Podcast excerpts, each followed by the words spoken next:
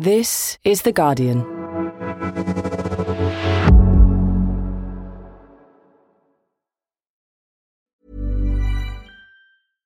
Flexibility is great. That's why there's yoga. Flexibility for your insurance coverage is great too. That's why there's United Healthcare Insurance Plans. Underwritten by Golden Rule Insurance Company, United Healthcare Insurance Plans offer flexible, budget friendly coverage for medical, vision, dental, and more. One of these plans may be right for you if you're, say, between jobs, coming off your parents' plan, turning a side hustle into a full hustle, or even missed open enrollment. Want more flexibility? Find out more about United Healthcare Insurance Plans at uh1.com.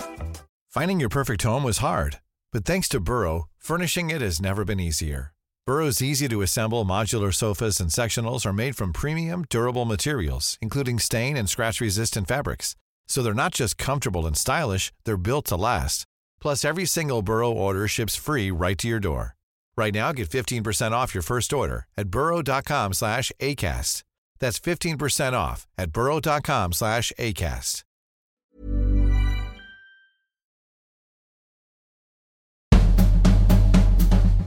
In a shock decision overnight, the Colorado Supreme Court ruled that Donald Trump is ineligible to run for the White House again in that state. The Colorado Supreme Court ruled that Donald Trump is disqualified from holding office again because they say he engaged in an insurrection. In a 4 to 3 ruling, the justices in Colorado cited a rarely used provision of the United States Constitution, arguing that Trump should be disqualified, his name removed from the ballot for his role in the January the 6th attack on the Capitol. In a statement, Trump's election campaign team called the decision completely flawed, arguing it was a decision by Democrats trying to remove the strongest candidate from the 2024 presidential race. But what does it all mean? Will this historic decision actually prevent Trump from running? Or, like most hurdles that the Republican frontrunner faces, will it just bolster his appeal? I'm Jonathan Freedland, columnist at The Guardian, and this is a special episode of Politics Weekly America.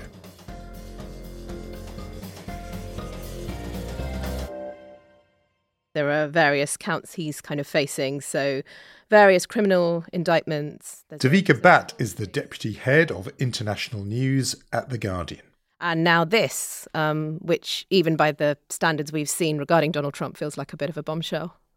It does. So let's just get straight to it then and, and, and, and the nub of what has just happened. What did the Supreme Court of Colorado decide late on Tuesday night?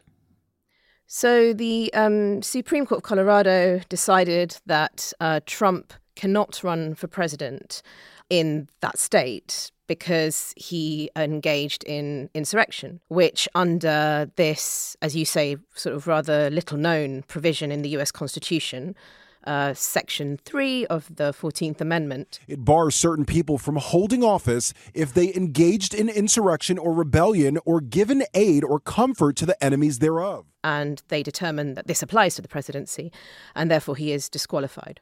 So the Colorado court saying that Trump is, in effect, guilty of those things, whether engaging in insurrection or giving aid or comfort to those people, I suppose, who did.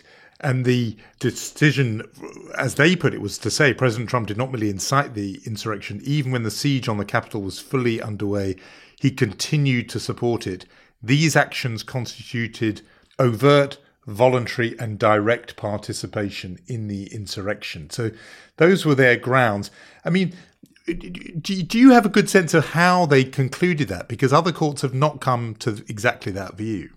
This was a reversal of a lower court's ruling in in Colorado itself. So a Denver court's ruling last month that found that actually what Trump did, his behavior was did constitute insurrection, but that he wasn't culpable for it because it didn't apply to the presidency. So this clause, this insurrection clause, does not apply to the presidency. It applies to other federal offices, but not the presidency.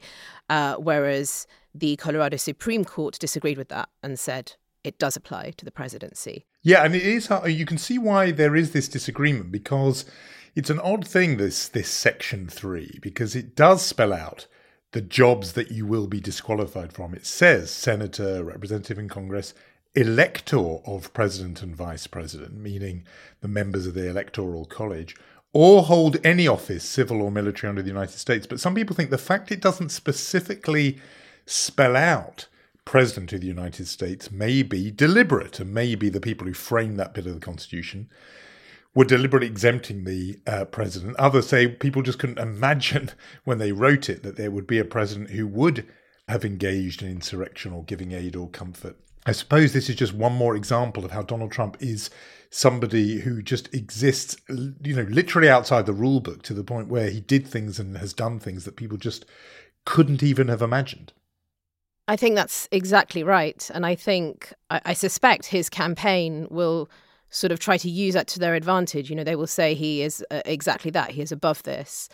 And this is another attempt to enforce elite driven, arcane rules to him, and they, they shouldn't apply to him, which is sort of what we've seen his campaign do before. They want to silence me because I will never let them silence you. And in the end, they're not after me, they're after you.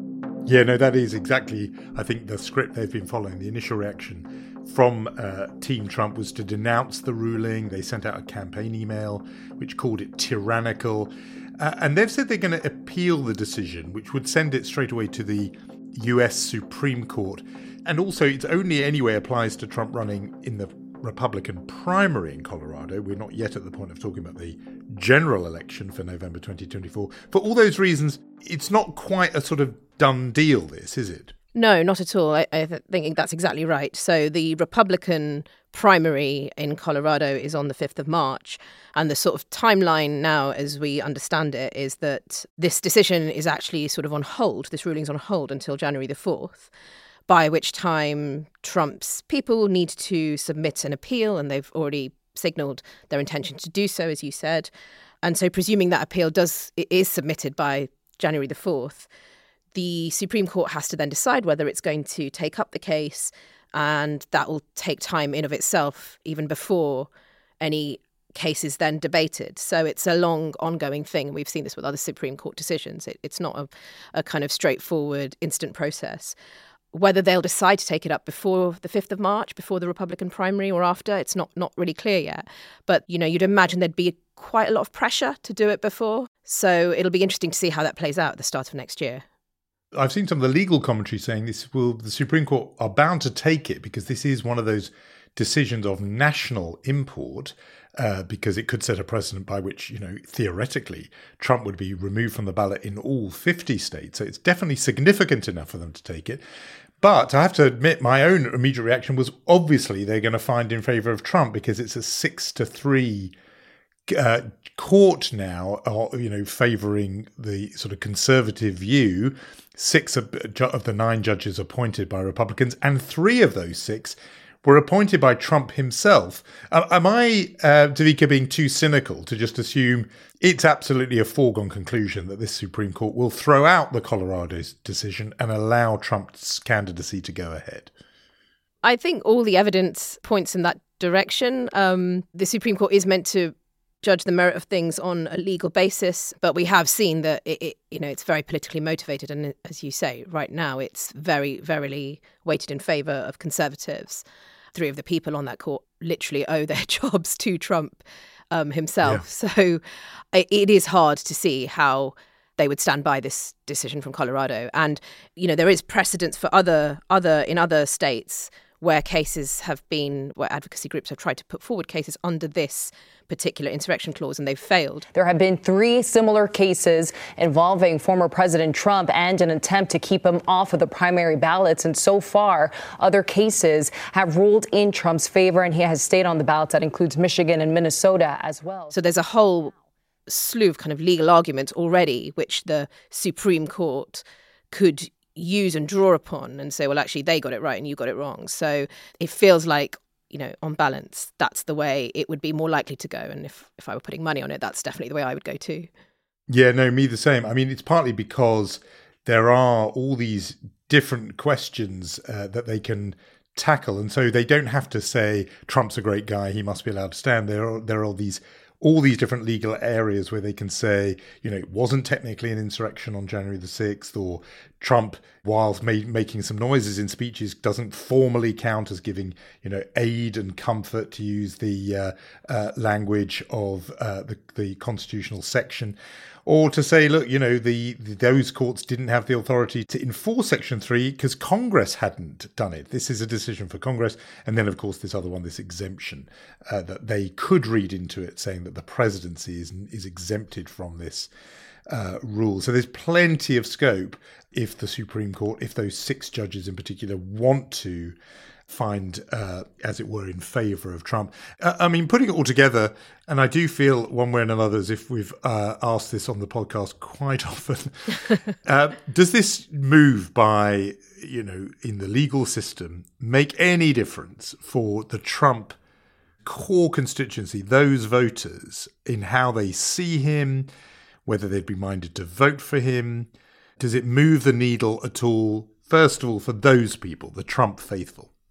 I think it only adds weight to their perception that Trump is being unfairly pursued by an elite that doesn't understand what a popular person he is with the mass electorate. Um, I think, yeah, for those voters, I think this will just, you know, it's it's further ammunition for that.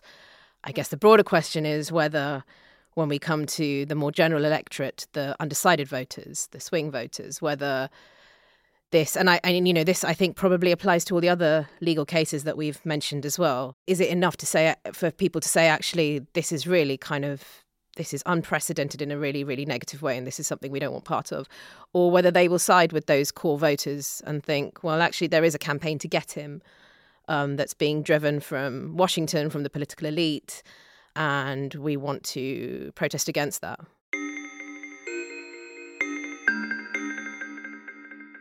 Yes, I mean, I, am just thinking there are some people who think if it were he, Chris Christie, governor, former governor of New Jersey, has been saying this that if he is convicted on a federal felony uh, charge, then there will be a whole lot of independent voters who, at that point, break away and couldn't support Trump. You know, instinctively, I don't think this thing is in that category because it will play to that narrative of, you know, fairness that he's being removed from the ballot. He doesn't even have the right to stand. That suggests this is a stitch up by the Washington elite, etc. I think that does play to Trump's narrative, especially the fact that those four Supreme Court judges in the Colorado Supreme Court were all Democratic appointees, part appointees of Democrats. Um, and so you can just imagine that narrative. So I'm sort of with you on that. I think that the, it's a different test than you know the the question of if he's convicted of an actual crime.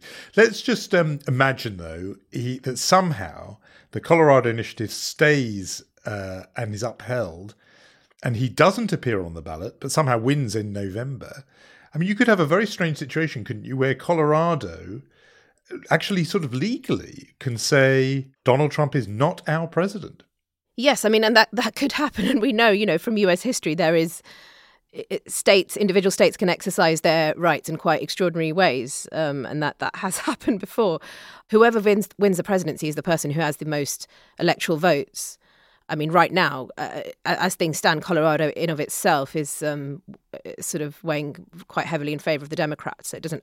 I don't think Trump's counting on it anyway from that point of view. But um, you know, if yeah, if if there was a situation where he were to win the most electoral votes, he would be president of the whole country. But yeah, I mean, you can imagine a world in which there would be a campaign for the state to not accept it. I mean, you know, everything about Trump feels it feels like we use the word unprecedented a lot, but we would really be in a really kind of new state of play then. We really would, and actually, the the word is not inappropriate for this situation because there hasn't been a president uh, who has been uh, on the wrong end of this measure ever before. That is something new. But I'm just listening to what you were saying there about how that Colorado would be uh, in potentially, you know, and at odds with the decision of the rest of the country. It's a reminder that this measure that has seen him being deemed uh, disqualified from the ballot, Section 3 of the 14th Amendment, it owes its origins to the Civil War in which uh, the victorious side wanted to ensure that nobody from the Confederacy uh, could hold office uh, afterwards. You know, civil wars uh, and America being hugely divided, it's there deeply in the history of the country, mm. and uh, you know, a reminder of how deep those divisions do run. I think that's right, and I think there's something really kind of slightly worryingly and sadly opposite about the fact that this clause was, you know, enacted to stop Confederates from returning to power. There feels something quite um, appropriate in a scary way about that. It definitely does. Devika Bhat, thanks so much for joining me uh, for our emergency update episode of Politics Weekly America. Thank you for having me. And that is all from me for now. We're taking a break for the next couple of weeks, so we're revisiting some of our favourite episodes of the year. But we will be back and ready for 2024 and all the madness it brings with a fresh new episode on January the 5th. So do make sure to join us for that. But for now, it's goodbye. The producer is Daniel Stevens, the executive producer, Maz Ebtehaj. I'm Jonathan Freedland. Thanks, as always, for listening.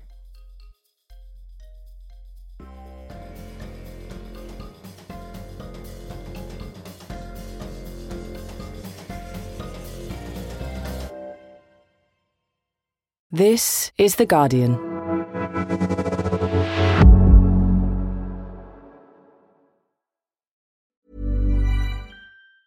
Tired of ads barging into your favorite news podcasts? Good news. Ad-free listening is available on Amazon Music for all the music plus top podcasts included with your Prime membership.